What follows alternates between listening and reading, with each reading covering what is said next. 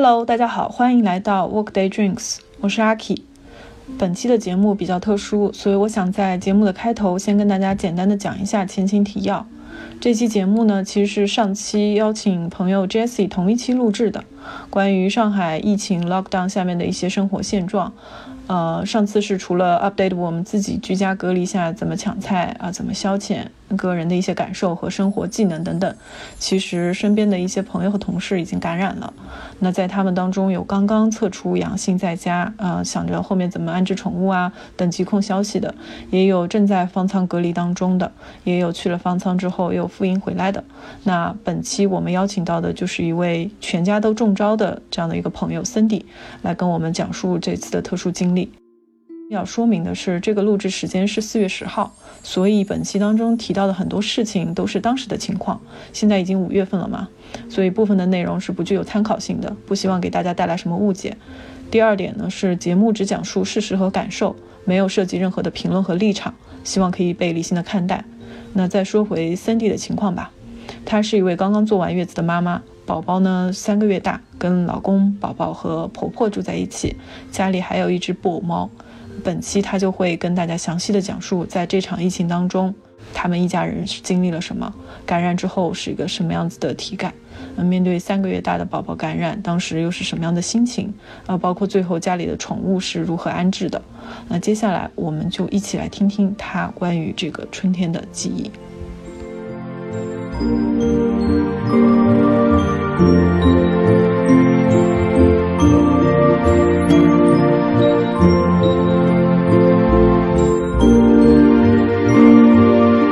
，Cindy。嗨，大家好，我是 Cindy，我就是那一家四口确诊阳性的那位。天呐，你能讲一下你一开始就是从确诊到后面的一段经历吗？好呀，其实说来话长，就是我们是三月二十七号，然后小区出现第一例阳性，之后那天下午小区里面有点恐慌，大家都出去抢菜了，我就让我婆婆。我跟她说了一下，她就出门去门口的小菜场去买菜。从那个时候开始封的。我婆婆是第一个家里确诊的阳性的人，她是三月三十号出现，开始有症状。她呃二十九号开始有点鼻塞，我我想可能是因为受受了一些伤寒什么的，应该不是特别要紧。结果三十号那天他就开始发热。他就说自己很不舒服，之后我们就给他量了体温，大概就已经到三十八度七，那其实已经偏高烧了。那后来我们赶快一看，就是可能要么就中招了，因为我们事先去查过那个奥密克戎的相关症状，发烧是其中一个嘛。之后我们正好那个那一天好像做抗原，做出来是双杠，于是我们就赶快让我婆婆去我们小房间里面隔离去了。嗯，发烧第二天，那个时候我们家里还没有药，没有莲花清瘟，也没有备任何退烧药，就家里连布洛芬什么都没有。之后我就让我婆婆赶快喝热水，泡热水直接把那个烧压下去。她大概喝了两天，烧应该也是在第二天、第三天才退下去。呃，那我想问一下，就是。呃，是怎么确诊的？是当时就第一时间就是有做那个核酸吗？然后有就是去医生来或者有去医院吗？其实我们小区二十九号做过一次核酸，但那次核酸结果就现在不是做核酸要好几天才能出出那个异常还是确诊还是那个阴性的结果嘛？然后一直到三十号的时候，小区里面做抗原。我们自己在家里测出来是双杠的，也就是说那个核酸报告二十九号的核酸报告一直没有出来。我们是自己在家测，测了自测了以后，就是全家全家捅捅了捅出来以后，我婆婆是双杠。因为我记得一开始的抗原它好像是没有二维码，就是让你直接上传啊什么的。你们是有跟小区的人联系说我们已经测出双杠了吗？后续是怎么展开的？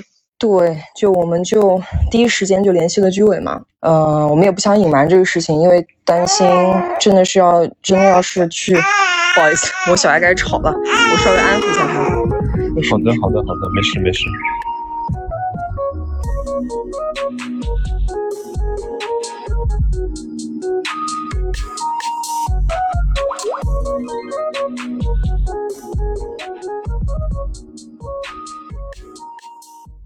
后面我们第一时间就是报备了居委，因为也不想隐瞒一些什么，万一担心家里有人如果变成重症或者说怎么样的话，也不好收拾。我们也希望我们家人能受到治疗吧。对，第一时间就跟居委说了，他们当时的反应是就是让我们居家，他就说你先你们先在家里待着，然后做一些防护。之后把婆婆单独隔离一小房间，也基本上都是按照我们所说的去做的。我就问他们，我说那这个事情要告诉疾控吗？还是要联系谁？婆婆是不是第一时间需要转运？他们说统计一下信息，他们先上报，就让我们自己居家。我们尝试过自救了，就除了一些室内的消杀，也没有办法消杀，就是拿酒精稍微全屋消毒一下，之后尽量错开跟婆婆。呃，跟他交接一些药物啊，然后递一些粮食啊之类的。后面我们就打那个幺二零，原来是想叫叫幺二零，说有没有可能把我婆婆运到发热门诊去确诊。给我们回应说幺二零不收，因为虽然我们那个核酸没有出阳性，但是我们说自测是双双杠这个事情，他们就说不收，你们要打疾控，因为疾控要派车才行。那我们又打疾控电话，疾控电话就是一直是占线状态。根本打不进去的状态。之后我们也试过幺二三四五市民热线，打了以后也是战线。那个时候我们就在想，上海市已经有这么多阳性病例了吗？难道很多人那么多人都在同时打吗？因为之前幺二三四五还是能打进去的，大概也就在一周前。那那个时候已经打不进去了。后来我们就想，那怎么办？那只能暂时先居家了。我那个时候还是没有莲花清瘟，什么药都没有。我们尝试饿了么叫药，那个时候已经送不到小区里面了，已经有点封控状态了。后来我们就看到有朋友圈转说，在饿了么上面有个什么疫情紧急的那个求助板块，我们就尝试填了那个东西。之后有工作人员电话联系我们，说他们可以，你需要什么药，然后他们可以帮你送到小区门口。之后我们再联系居委保安帮我们送过来。后面拿到莲花清瘟的时候，我婆婆其实已经退烧了。一周的时间，我们家基本上就轮了个遍。就奥密克戎的传染性很强，就基本上你在家里戴口罩啊，做消毒、酒精消毒啊，没有什么用的。四月二号的时候，第二个中招的是我，就开始发烧了。我原本觉得这个奥密克戎可能是类似于比较严重的病毒性感冒，就包括我一些在国外的家人，他们也得过，然后他们的反馈是还行，只要远程看一下医生，然后吃点药就行了。我心里不是觉得这东西很严重，但那天四月二号的时候，我自己发热发到晚上三十九度的时候，我是觉得可能像大家或者有些部分人所期待的躺平，我觉得不大现实。因为我那时候就想到家里也有外公外婆、老人之类的，如果他们得了这个，真的是可能会比较严重，特别是有基础病的老人。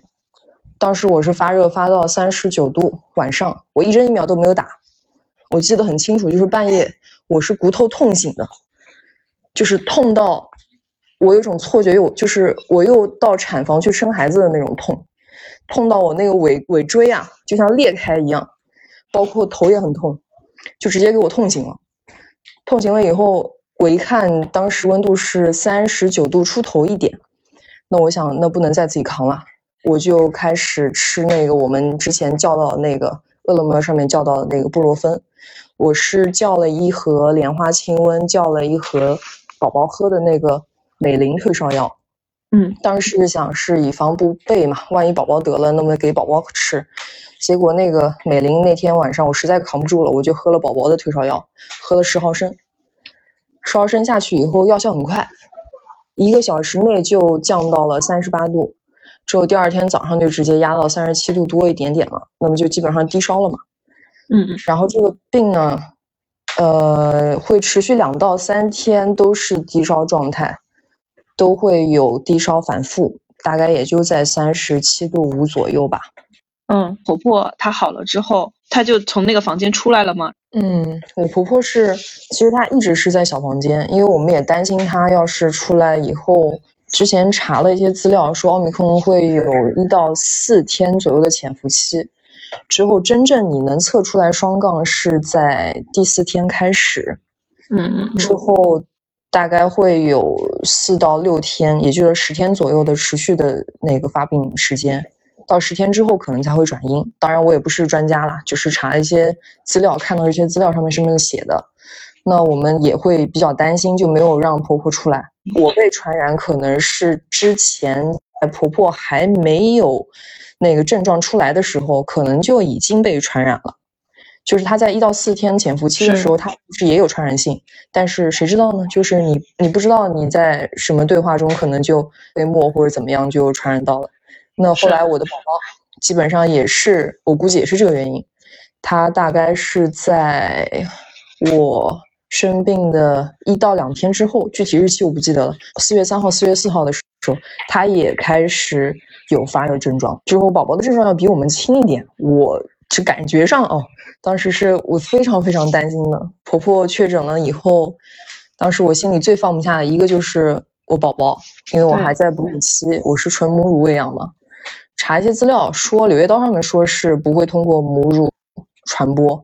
但还是担心说，万一这么小的小孩要是感染到肺部或者怎么样，我真的是非常担心，就是不敢设想的，就不敢想。还有一个是放心不下，我们家还有一只布偶猫，因为那个时候已经传出来上海有一些部分地区会扑杀小动物嘛，主人一家确诊出阳性之后，可能小动物就会被人道处理。那那个时候最担心的就是他们两个。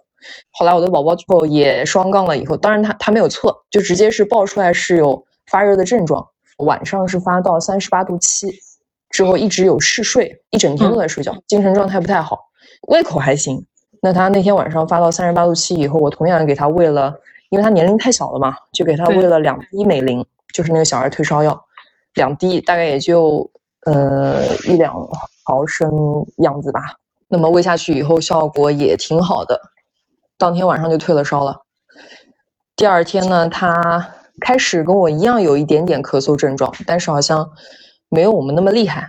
我是第二天就开始咳浓痰，那个痰很难咳，非常非常浓的痰，就感觉堵在喉咙口，怎么都吐不出来感觉。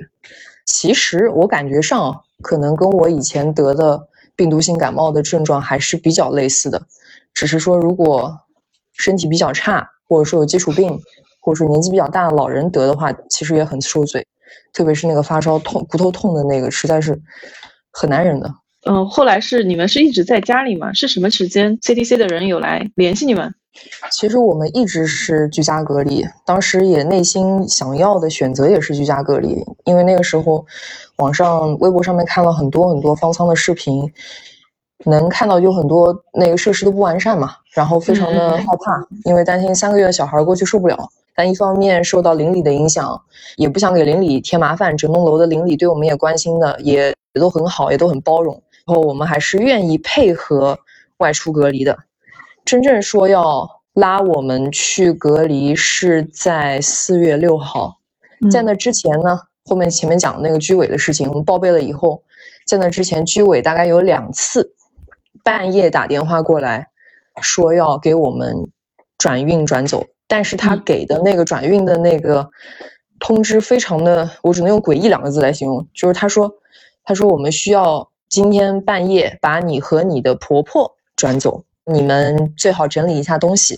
我当时也没有答应，我就直接拒绝了。我说，那你把我们俩转走的话，我家里还有当时还有发烧老公先生以及我的小孩儿，小孩已经差不多就是咳嗽症状了。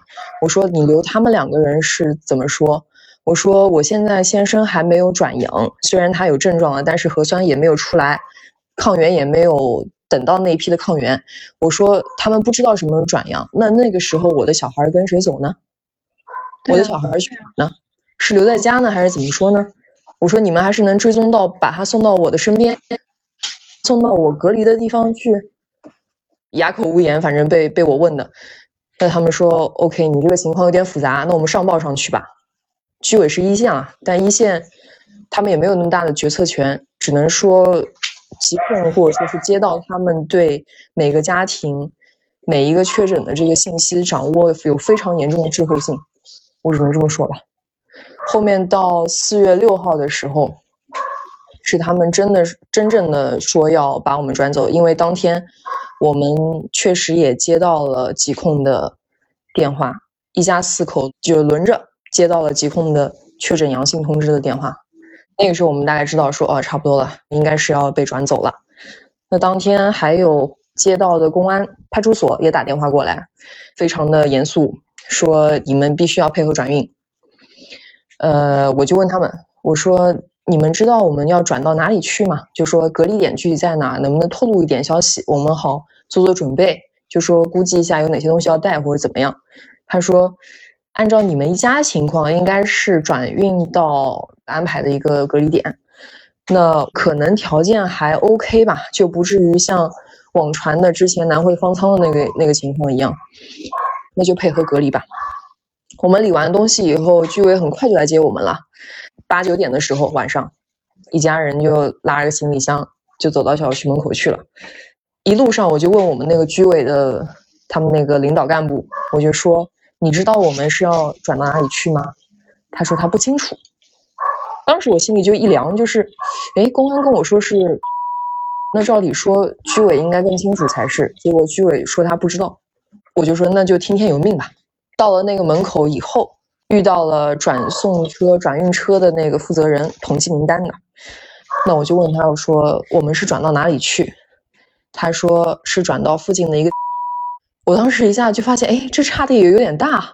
当时觉得这个地点可能比较类似是方舱。当时我有想过，我能不能拒绝，我能不能回头再回家？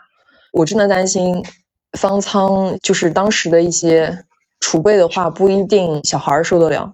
当时犹豫了一下。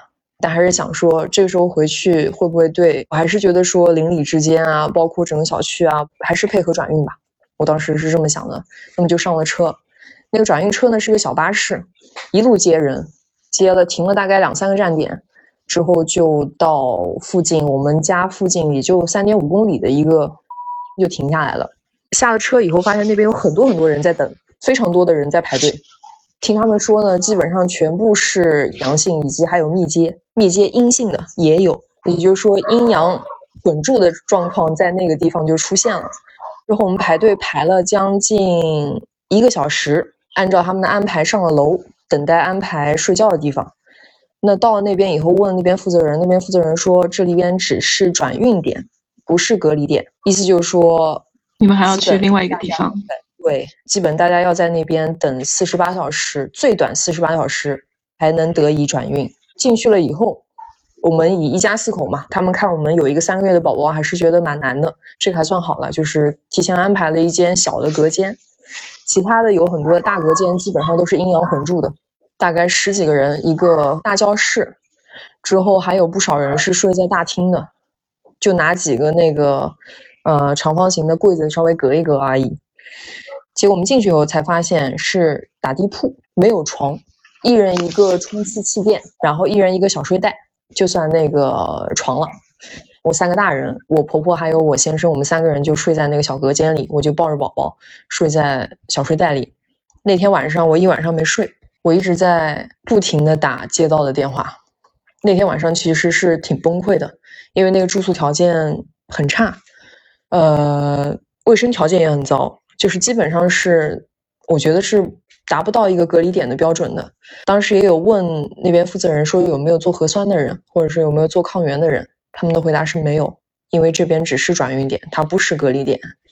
打接到电话的时候，跟他们反馈这个事情，他们也表示很震惊，就是怎么会有三个月的小孩在那个地方？那我心想，不是你们安排的吗？那为什么这个还是挺震惊的呢？不知道。那我想可能一线的人不知道吧。那我就不停的打。接到，不停的上报。第二天早上，我又去找那边大白去申请。我说，我们家有三个月的孩子，这边的条件确实不是隔离点的条件，有没有可能帮我们催一下，尽快转运？那那边大白其实还是挺人性化的。就这个整个事件当中，我是觉得，虽然政策是没有办法改变的，有很多的风控的环境，我们需要去遵守。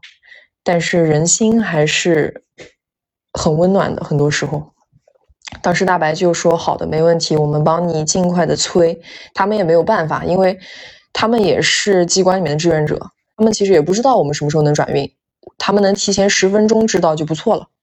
他们也就在尽快的帮我们那个尽力在帮我们申请。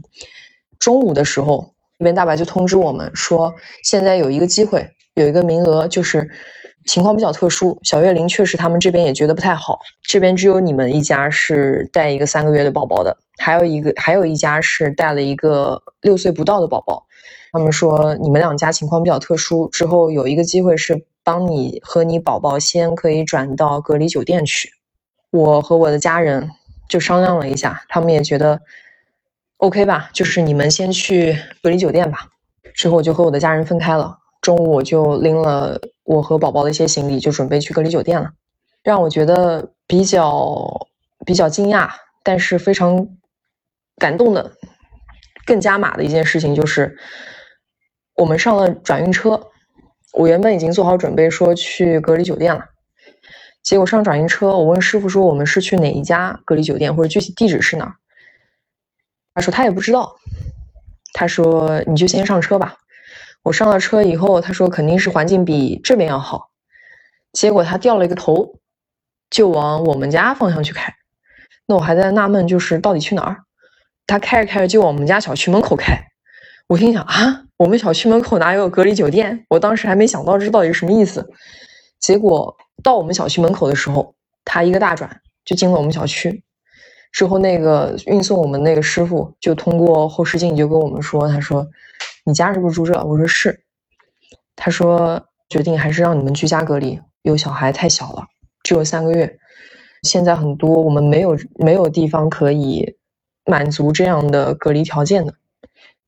但他其实他的意思就是说，请低调。这就是为什么我和我的孩子还在家隔离，然后我的先生和我的婆婆留在了隔离点。其实是转运点。嗯嗯，那你们后来就是跟小朋友回家之后，然后一直到现在，我我想问一下，就是你们两个现在都好了吗？然后应该都退烧了，也应该都没有症状了吧？其实症状大概在三到四天就基本没有了。我和我的宝宝都没有打过疫苗，我我其实也不觉得好像是我的体质好也怎么样，可能个体差异不一样。从小就有哮喘，但是这次生病没有把我的哮喘带出来。可能也是比较幸运的事，还算不是那么的严重。我们三到四天退烧加咳嗽症状减轻，到现在基本上已经没有症状了，一切都恢复正常了。嗯，那就好，那就好。然后现在还是就你们两个在家里对吧？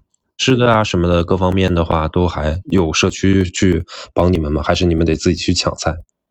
我们之前其实二十七号封。小区前我们就是去囤了不少菜，所以物资什么都还够，就是我一个人吃是够了。街道发了三次大礼包，其实也够我们够我一个人去续了。所以我到现在基本还没有特别去参加小区的团购啊，还有线上购菜什么的，因为之前基本上也是在时间都是关注在怎么面对双杠，怎么做隔离，以及怎么。去面对接下来的转运之类的问题，嗯嗯，那那个婆婆和老公呢？他们后来怎么样了？他们现在已经在转运点待了四天了，之后还没有轮到他们。呃，还是在那个地方。对对对，据说那边昨天转运掉八十来个人，但是还没有轮到他们。他们可能是按时间到转运点的那个时间去。推算的吧，去轮着来的啊，好吧，好吧，嗯，我想问一下，他们在转运点，他们会有做核酸或者抗原这类检测吗？今天才开始做，因为当时我就跟我先生就说这事，我说如果没有办法争取提前转运或者说尽快转运的话，那就多跟他们申请申请物资，就是即使待也得待的舒适一点、正常一点。他们给的回复是外面已经没有地方进行转运了，就已经住满了。那我说如果没有地方转运的话，有没有可能把你们那个地方变成隔离点？有没有可能去申请一下？之后他们可能很多人都在往这个思路上面靠，很多人在那边提提出要求。之后他们那边大白好像呃收到了一些物资，抗原物资，今天开始做抗原，但是核酸的应该是没有，因为核酸要医护来吧。但其实对于真正说确诊了以后能否转阴再回家的话，还是主要要靠核酸，因为抗原有一定的误差，就不是这么的准。哦，那他们现在在那个地方的吃东西呢？就吃住方面呢，他们都是有安排的吧？有有有，一天三顿，之后问下来的话是两荤两素。我觉得这个太夸张了。就是如果你是确诊的话，你在那个地方待四天五天，然后等到呃有地方可以去，然后他们再把你转送过去，我觉得就还好。密接什么的，他或者本身是阴的，他在那个地方还继续这样跟大家这样待在一起。那个六岁不到小朋友就是阴性，他是跟家里的奶奶还有爸爸妈妈一起隔过去的。就爸爸妈妈和奶奶都确诊了，但是他一直很坚守的就是阴性，但没有办法，他不可能一个人待在家里，他就跟着一起去了，就相当于阴阳都在一起。之前在婆婆确诊的第四天吧，大概就是我开始有症状的时候，发过一条朋友圈，就是求助，然后也是分享一下我们的隔离经历。之后那个时候那天还没有。就还没有这样的政策。当时是看到金山区的一个视频，网传的视频，就说有非常小月龄的宝宝，呃，三个宝宝挤在一个床上面哇哇大哭，没有妈妈。那个时候是母婴分离的状态，就那个时候还是没有政策或者说条件说是可以家长陪同的，可能是因为舆论发酵或者怎么样，有安排说建了新的方舱，可以支持母婴同住这样。太难，中间还有很多波折，因为我们就是有宝宝的、生过孩子当妈妈的人可能会比较关注这个。中间曾经有过说，小孩如果阳性的话，必须要和父母分离，就是阳性和阴性必须要分离，不管你是母子还是怎么样。后来就引起了，就是我们凡是有小孩都会不停的转载啊，然后选择再看啊那些。那些视频就是讲解母婴分离的后果有多严重的这种 这种小视频，那么可能又是一波舆论。现在应该还可以了，哎，没事就好。有没有什么就是呃，一方面对于这个就是疾病的一个就是一些东西啊，还有另一方面就是心态上面的一些呃，可以跟大家分享的呢？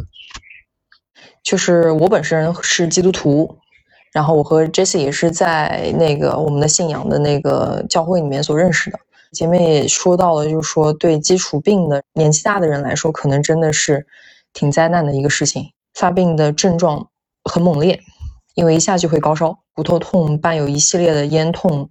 我只是我相当于是咽痛比较弱的。我先生他的高烧是持续了三天到四天，一直三十九度不退，他吃布洛芬什么都没有用。他是一个三十多岁的。每周坚持五天以上锻炼的，一百九十斤的壮汉，他这个情况下，他连续发烧三到四天，他已经有点蔫巴了，就受不了了，呃，非常难受，因为一直高烧不退，骨头痛、头痛，然后咽痛，他的嗓子是说不出话的。他是我们四个人中症状最严重的一个，他打了一针疫苗。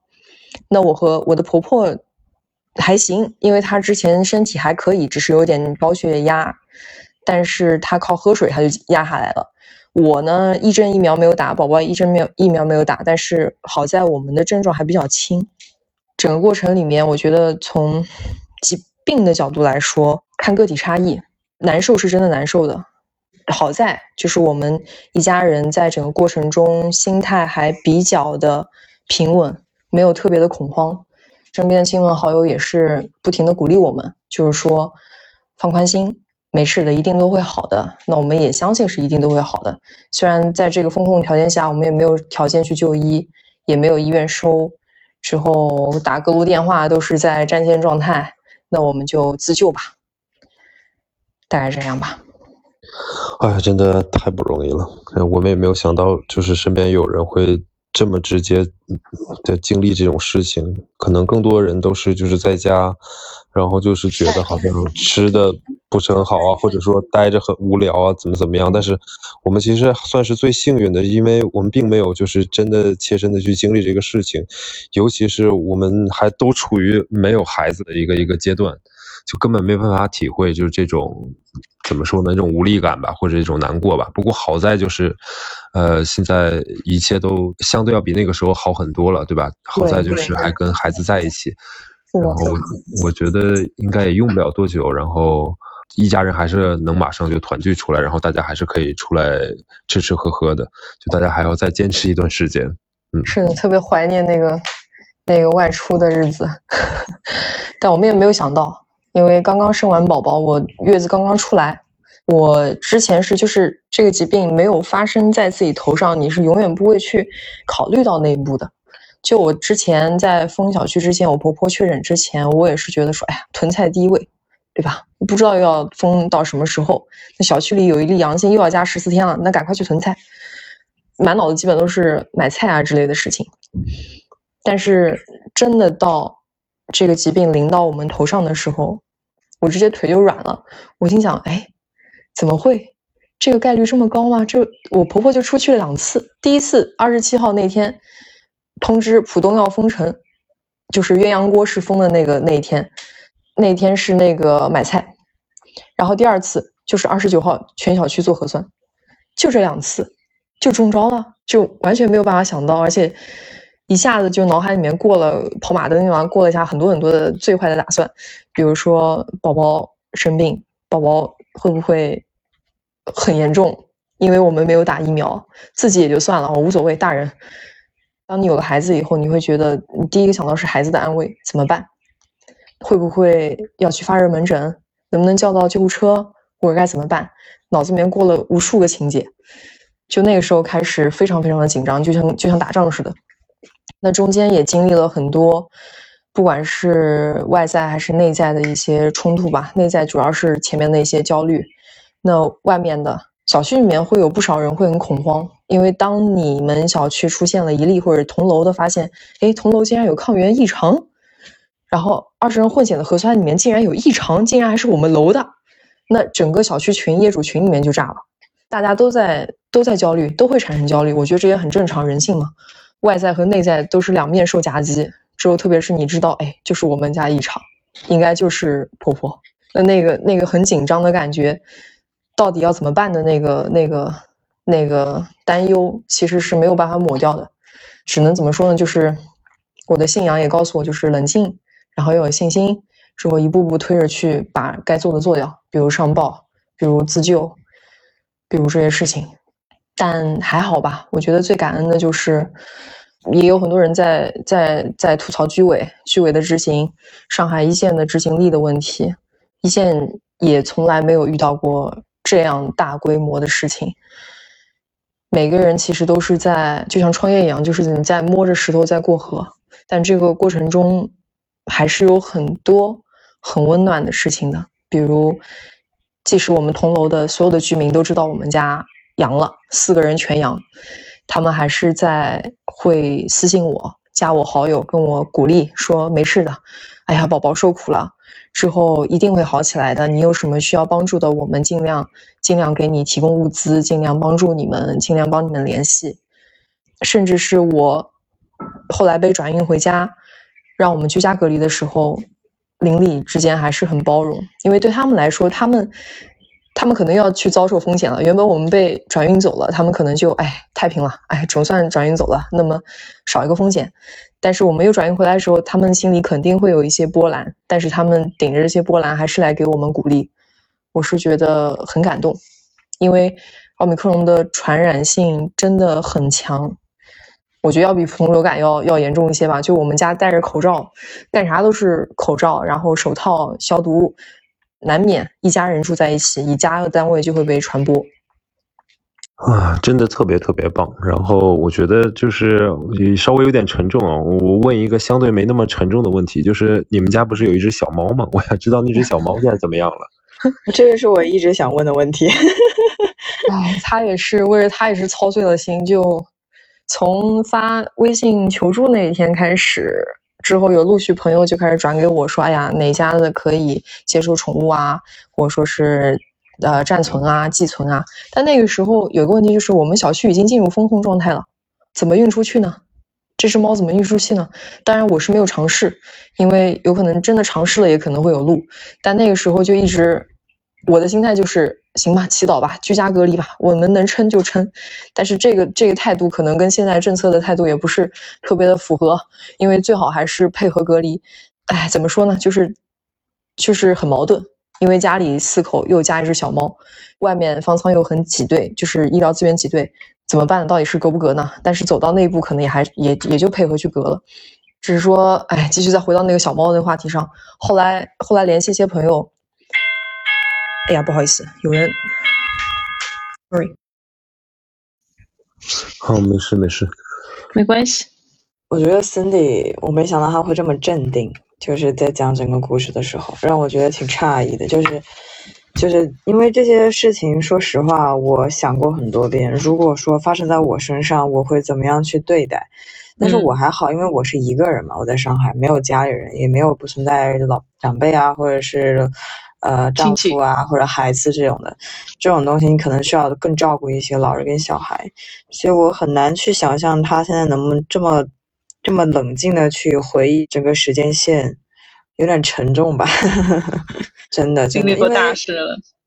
对，因为我当时看到他朋友圈的时候，是有想过帮他寄一点就是药过去的，但是寄过去了之后呢，他们家那边成了一个封锁状态，离他家也就几百米、五百米左右的样子，就进过不去了，所以这个药又退回来了，你知道吗？那天我特别觉得就特别。特别的难受，就是明明这么近，明明可以去帮忙做一下什么，结果什么都没有做成。哎，不过好在现在没有就是那种特别特别让大家难过的事情出现，所以就先这样吧，先各自都保存好体力。对对对对，这个事情，其实那天还是很感谢 Jesse 的，就是收到了真的是各路亲朋好友的慰问，大家都尝试给我寄药，有一个。有个跨江的跨江的朋友试图给我寄莲花清瘟，结果他给我看一下闪闪送的配送费四百三十二块，我说算了算了，谢谢你谢谢你，我们现在没什么症状了，应该是应该可以不需要莲花清瘟来压压下去了。嗯，我今天也尝试给另外一个朋友寄药嘛，也是要跨江，但是尝试了所有的平台，只有。只有那个闪送是可以下单的，其他都是说你跨江不可以下单。但是我下了三单，小费加到了一百，一百是撑天，就是封顶了，还是没有人去接这个单子，就觉得跨江的所有的物资都很难运，不能跨江，跨江不太行。接着聊吧，芬迪，嗯，说回你的那个猫猫，说回我的猫猫，我的猫猫，我们家那只布偶猫，之后。其实，呃，后面讲到那个小区其实都是封的状态，就基本上没有办法把我们家猫送出去。到底找谁来接，以及居委同不同意这个事，其实已经脑海里给他定论是基本没戏了。那原本只是抱有期望说继续居家隔离，但到真的说被要求转运的那一天，疾控打电话那一天。我们也就在半个小时之内就迅速决定了，说他的接下来的生活该怎么过。那我们就把整个阳台，呃，作为他整个的活动区。他原来是给他买了一个小屋，小猫屋。这个是在我们一个网上看的，呃，紧急处理办法里面的一个中下策，就是除了转运他走了以外，就把他送走以外，那就是在家给他稍微过得好一点。那我们就给他准备了四大盆猫粮。够他吃两周的吧？我们估计两周应该能出来了，因为我们那时候已经没症状了嘛。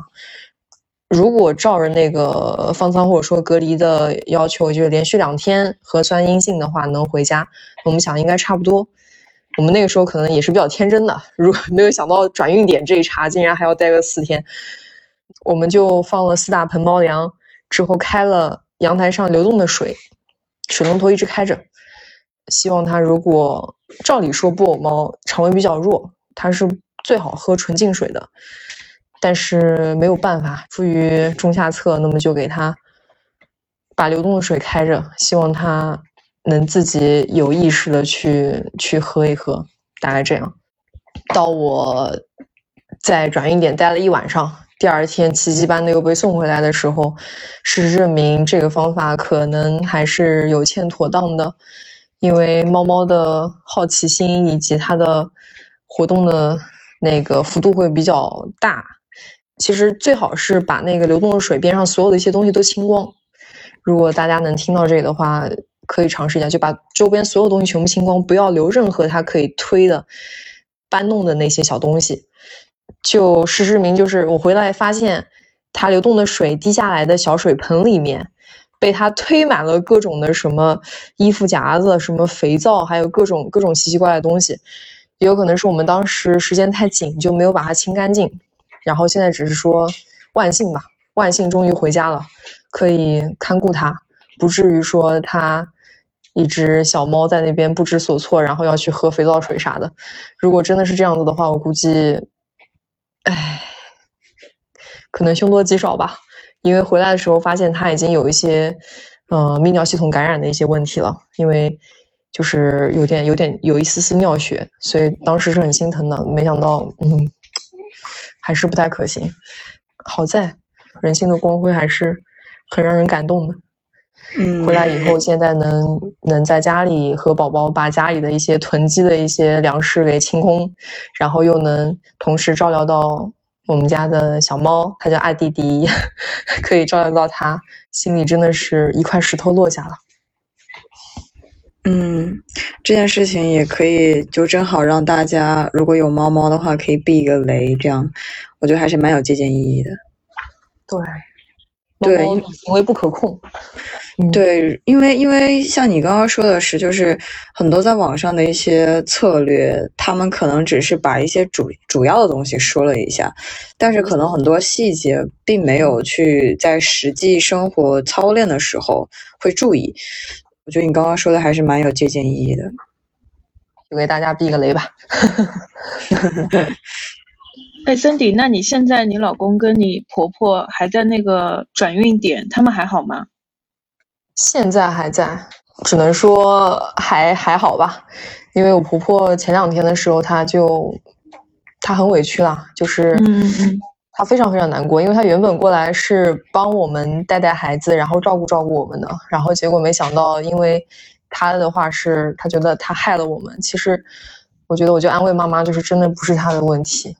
真的不是她的问题，在这种疾病的面前，大家都很难，大家都不想生病，大家都其实生病都不好受，根本就不能怪他。然后他在那边隔离点的时候，前两天是睡不着觉的，嗯，一方面又要离开家人，他非常的思念宝宝，之后一方面他原本睡眠就不太好嘛，就会有些失眠的状况，但原本在家还能睡着，但是在那边老人的适应能力没有年轻人那么强。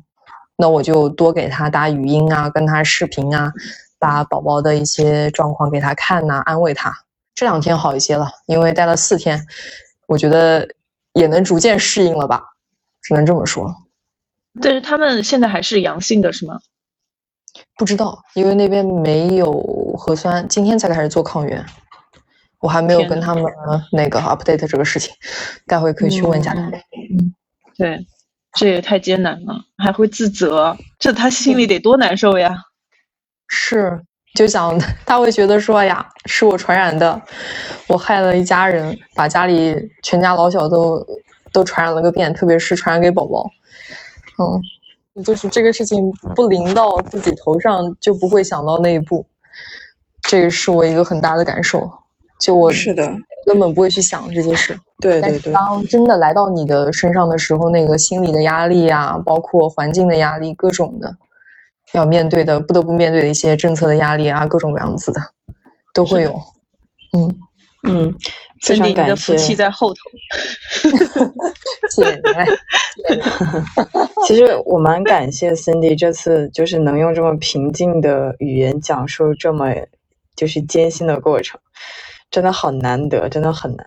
嗯，我觉得三年还是非常勇敢的。过了很多年之后，你才想起这一段的时候，会有一些不一样的感觉。这个对，我在想，这可能是他的一个白天大礼包，去隔离去隔离点周游一下回来。还可能再大一点，可以跟他说说这个经历吧。我觉得也挺宝贵的。如果作为人生一个体验来说的话，当然希望。奥密克戎没有传说中的那些后遗症，还是身体健康最重要。希望大家都平平安安的。你现在转阴了之后，没有发现有什么身体上面的不适吧？没有，只是我觉得这个可能后劲有点足，就是它的后劲是可能一直都会觉得有点像咽炎的感觉，嗓子有点痒，想咳嗽。但现在基本上一天咳一两次，所以我觉得应该是在好转吧。但后续怎样的话，还是要观察。你是哪一天转阴的？我今天居委来送了矿源，我和宝宝都是阴性。OK，一周左右。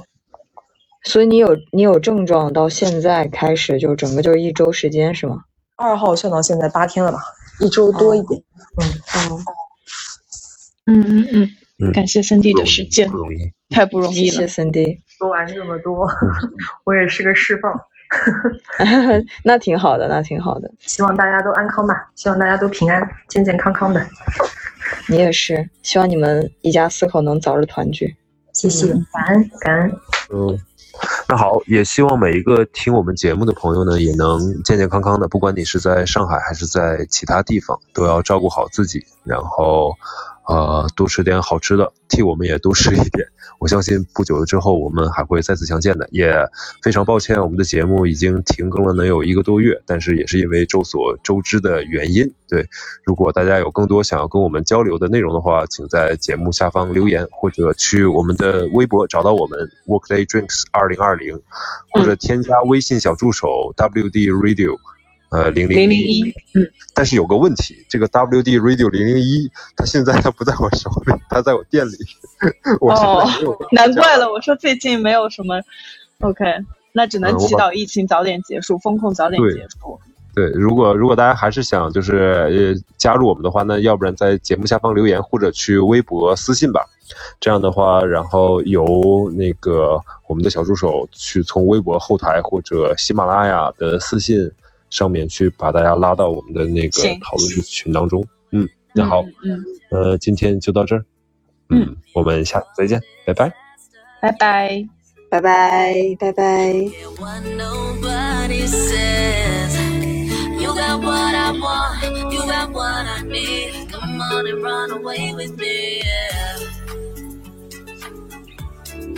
We don't need a plan, and we don't care about Oh,